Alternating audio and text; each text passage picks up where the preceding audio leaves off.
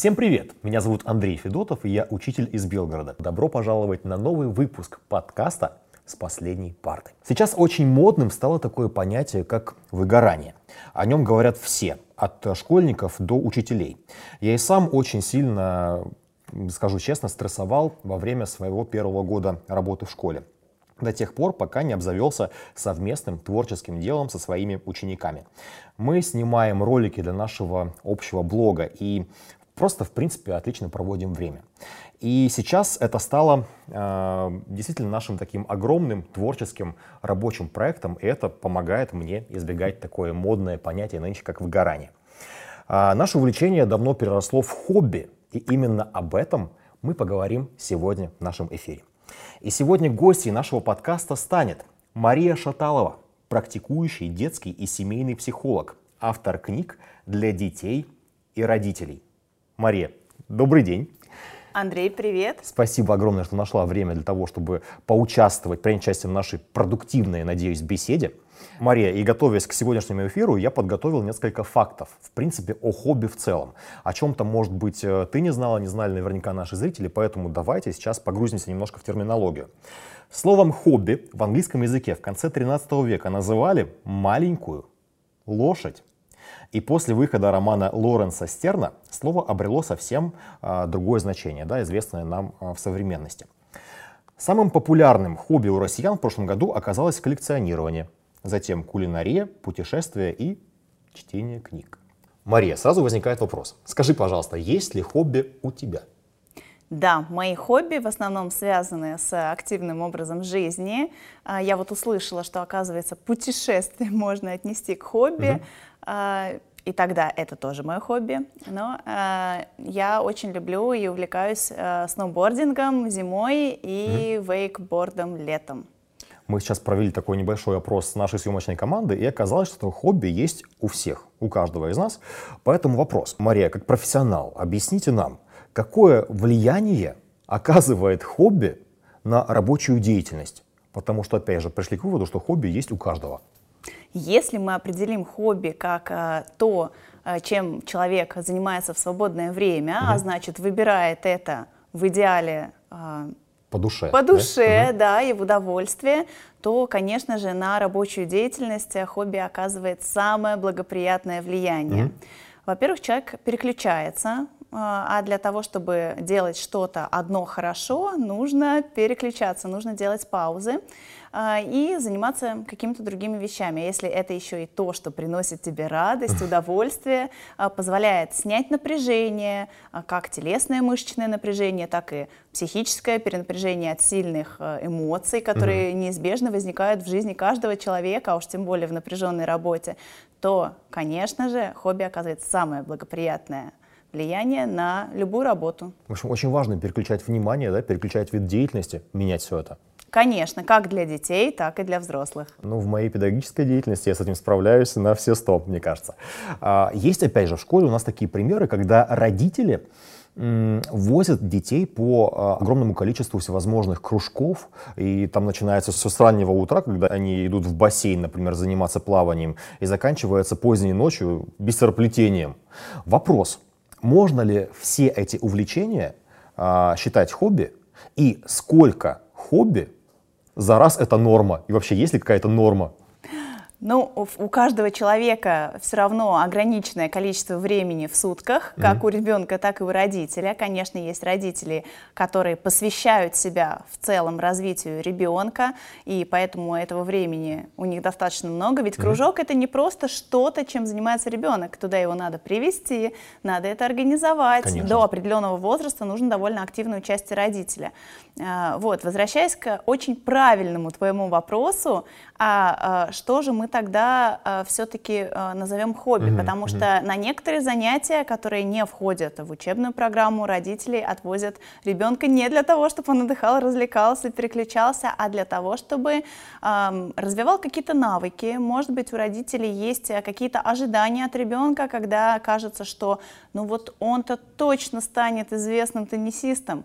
И тут очень важно определиться, это все-таки у ребенка есть интерес, есть какие-то предрасположенности к тому или иному виду спорта, к занятию, или же к сожалению, так часто бывает. Родитель хочет реализовать какие-то свои нереализованные амбиции mm-hmm. в детстве, теперь уже через своего ребенка. И, конечно, эта история такая опасная, потому что вряд ли можно добиться больших успехов в том, а, что тебе не нравится, да, если это выбор именно родителя, а не ребенка. А что касается количества кружков, я повторю, все-таки бесконечного количества быть не может, потому что время в сутках ограничено. А, сюда же добавляются ограничения в виде свободного времени Конечно. родителя, mm логистики, всего остального. А, но до тех пор, пока это вписывается в семейное расписание, пока всех все устраивает, пока а, у ребенка остается свободное время, и мы еще обязательно поговорим, зачем это нужно, то это все окей. Но, как правило, это все-таки ограниченное количество. Мне сложно назвать цифру, потому что в разном возрасте это будет по-разному, потому что до школы ребенок более свободен. Когда начинается школа, часть времени все-таки занята uh, уроками. Конечно. Вот, поэтому это будет варьироваться, но это достаточно ограниченное все равно, ограниченное количество кружков. А говоря про Эм, свободное время. Вот, очень, интересно просто, очень. как его разграничить. Разве хобби, занятие хобби своим, это не свободное время? Безусловно, это те занятия, которыми мы можем занимать свое свободное время. Mm-hmm. Но а, я говорю именно о том времени, когда ребенку реально нечего делать, когда ребенок скучает. А, это ситуация, когда он не занят ни уроками, ни хобби, а, и родитель не организует никаких игр а, или развлечений, и также нет доступа гаджетам, и ребенок Такое начинает... Бывает? Это действительно в наше время это очень сложно воспроизводимая ситуация, и именно поэтому я хочу о ней сказать, что очень важно, чтобы в жизни каждого ребенка такие ситуации возникали. Это ситуации, когда ребенок начинает скучать. Угу. Первое время может подходить э, донимать родителей или того, кто находится рядом с ребенком в этот момент, да, что мне делать, мне скучно, я не, не знаю. Но дело в том, Класс, что интересно. именно в это время у ребенка возникает ситуация, когда он вынужден что-то для себя придумать, какое-то занятие, какое-то развлечение, э, чем-то заняться. И это то самое время, когда развивается один из важнейших навыков настоящего будущего, это креативность. То есть, э, когда нужно что-то выдумать, у тебя нет готового решения, готового занятия, которое тебе предложено учителем, родителем э, или гад, да, угу. гаджетами, э, и ты вынужден изобретать игру, ты вынужден фантазировать. Чем-то и, себя занять. Да? Конечно, чем-то себя занять. Это очень важный навык, особенно для современных детей, у которых Действительно, как ты верно отметил, очень загруженное расписание, и э, зачастую родители испытывают дискомфорт, когда это расписание недостаточно плотное, потому что мы окружены, скажем, э, маркетингом, который нам транслирует, э, да, это различные школы Конечно. тоже, угу. которые там продают курсы, э, и это здорово, что это сейчас есть, да, давай будем честными, угу. это классно, угу. что есть выбор, но вместе с тем родителям транслируется чувство вины, а что, ваш ребенок еще не ходит на бисероплетение, на спорт, на там куда-то еще? А я только в понедельник. Да, да, да, только три раза в неделю куда-то ходит, угу. как же так? Э, и родители, особенно если не развит это критическое мышление, они могут впасть в вину, особенно угу. если это работающие, занятые родители, подумать, ну как же так, ну конечно, надо, надо еще что-то. И а, возникает ситуация, когда у ребенка расписание действительно просто трещит по швам, и среди моих клиентов угу. тоже есть э, такие ребята, и не остается того самого пространства и времени, когда ребенок мог бы заскучать. Угу. И на самом деле это проблема. Возникает сразу вопрос. А, естественно, имея какую-то свободную секунду времени, минуту, час, ребенок сразу же тянет руку к гаджету, телефон, планшет и так далее. Да, грубо говоря, даже включает телевизор, все они сейчас с доступом к интернету. Стоит ли родителям искусственно создавать эту ситуацию, то есть лишать ребенка гаджетов, чтобы у ребенка возникл такой вакуум реальный и желание организовать самостоятельно свою деятельность? Ты знаешь, Советуют родителям прям. довольно стрессовая ситуация, если вдруг родители послушали наш подкаст и такие, о, все забираем.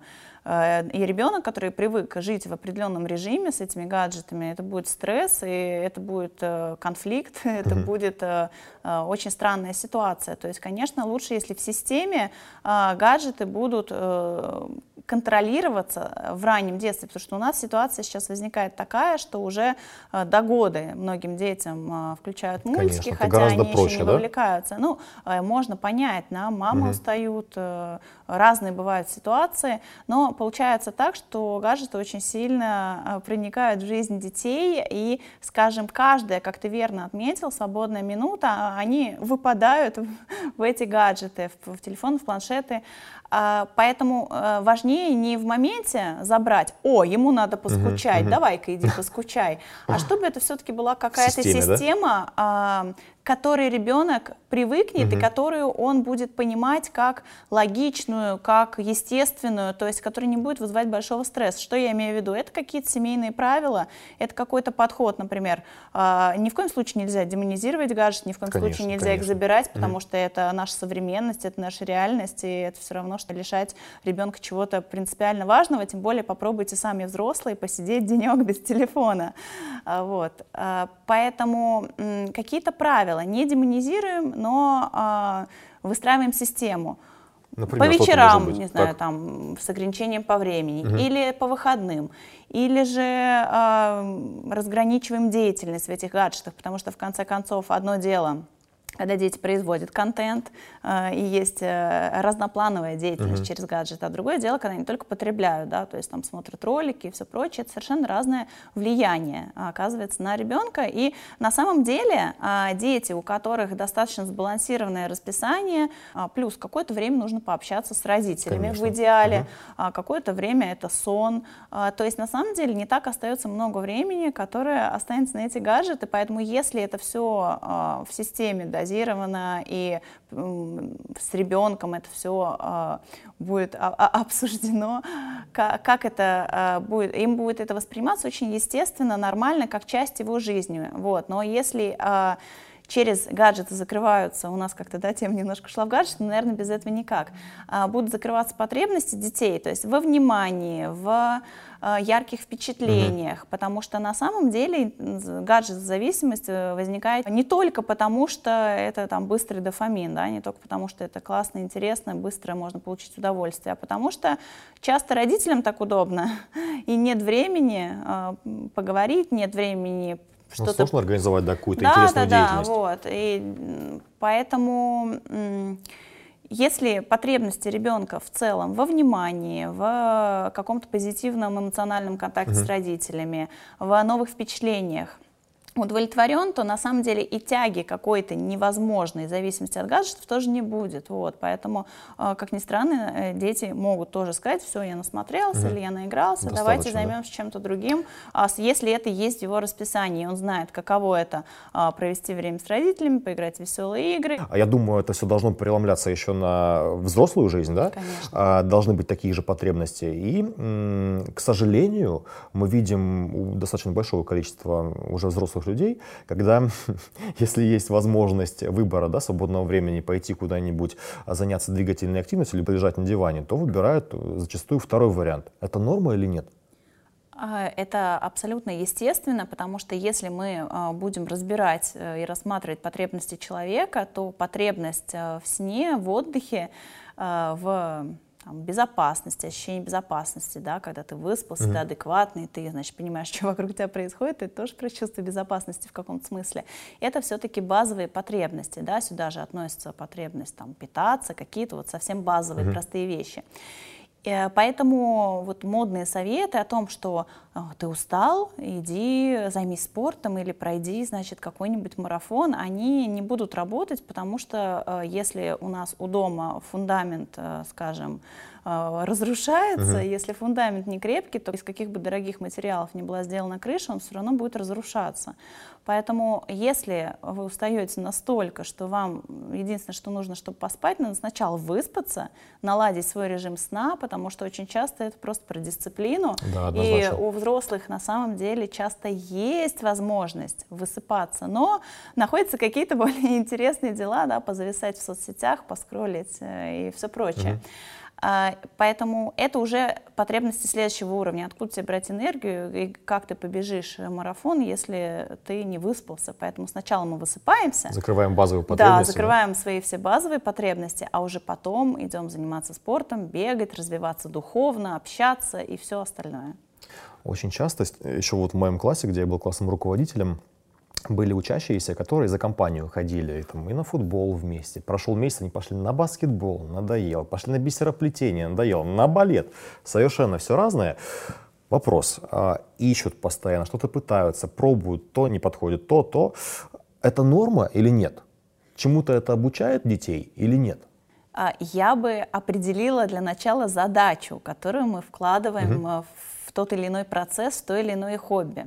А действительно, есть подход, когда мы ориентируемся на результат.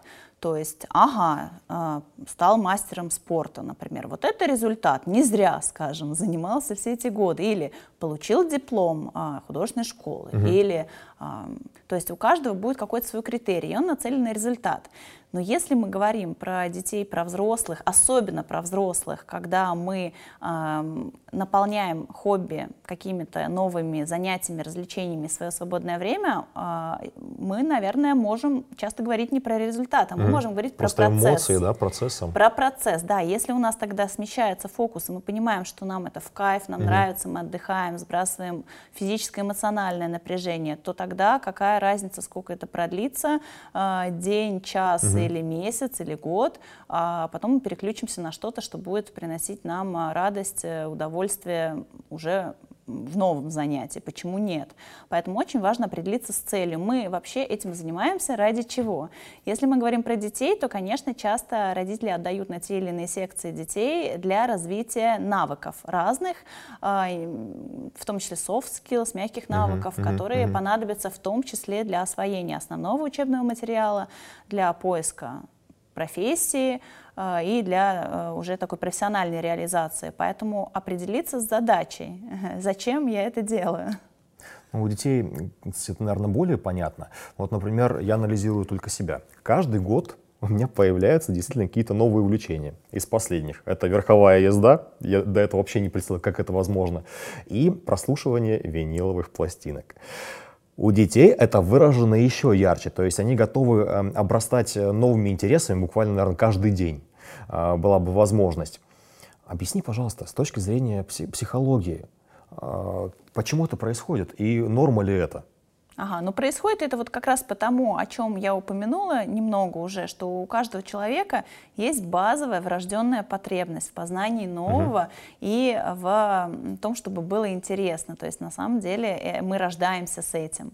И э, поэтому, когда ко мне приходят и говорят, моему ребенку ничего не интересно, я говорю, подождите, такого не может быть, давайте разбираться, что там вообще происходит. Угу. Потому что это часть нас, это врожденный э, наш, наша потребность.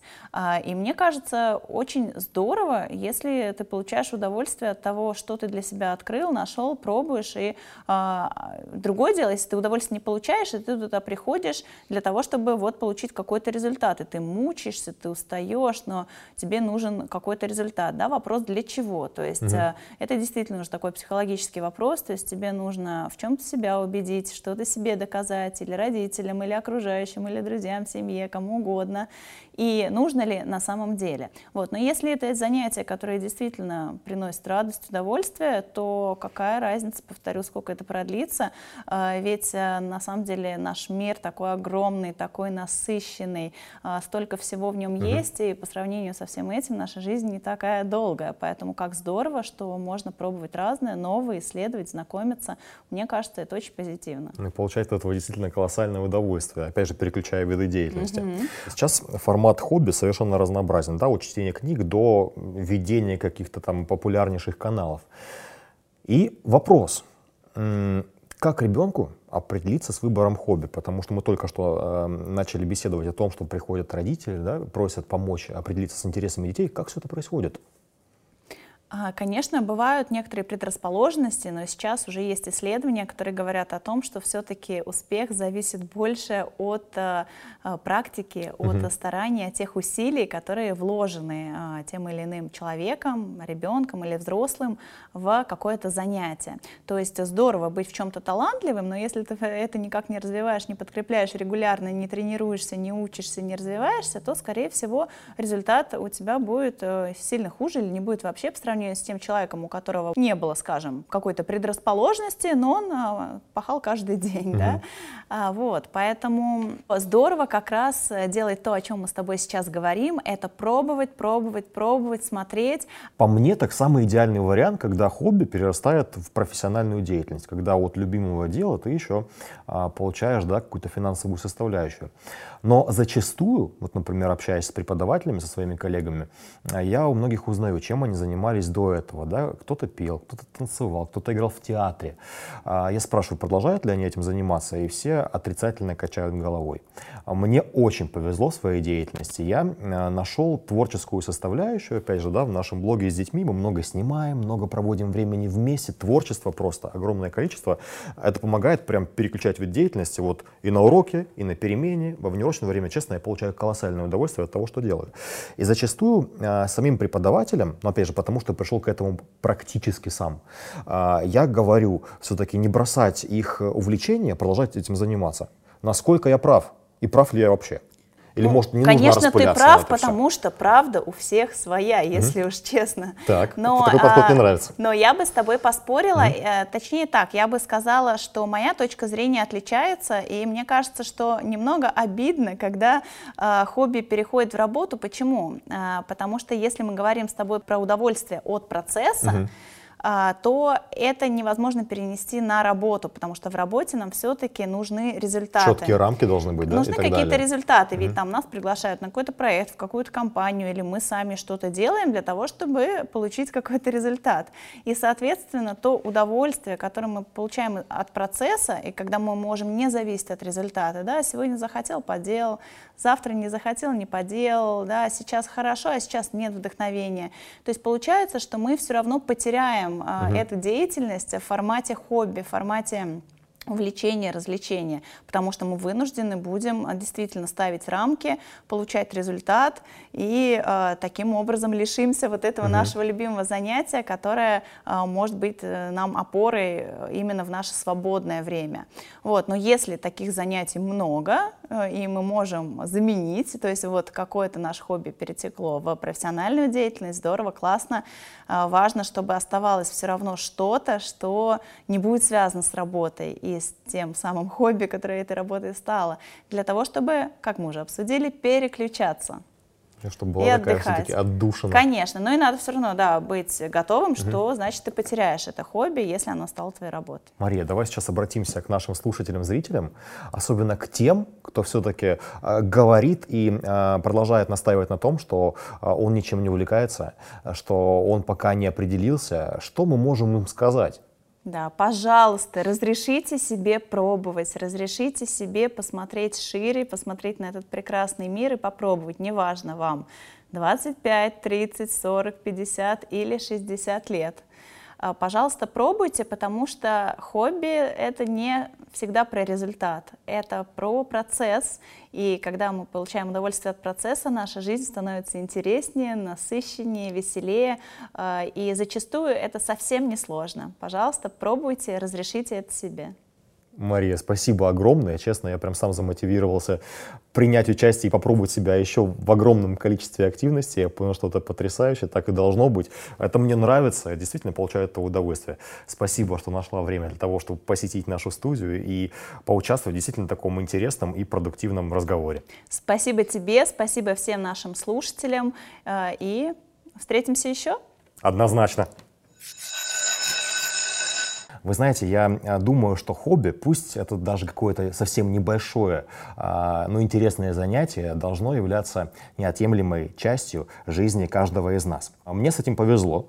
Сейчас после беседы я разобрался, что я сам подсознательно сделал свое хобби частью своей профессии, от чего получаю огромное удовольствие. Теперь это огромный творческий, пусть и рабочий процесс. Я желаю вам получать удовольствие от всего, что вы делаете. И желаю вам никогда не столкнуться с модным нынче понятием выгорания.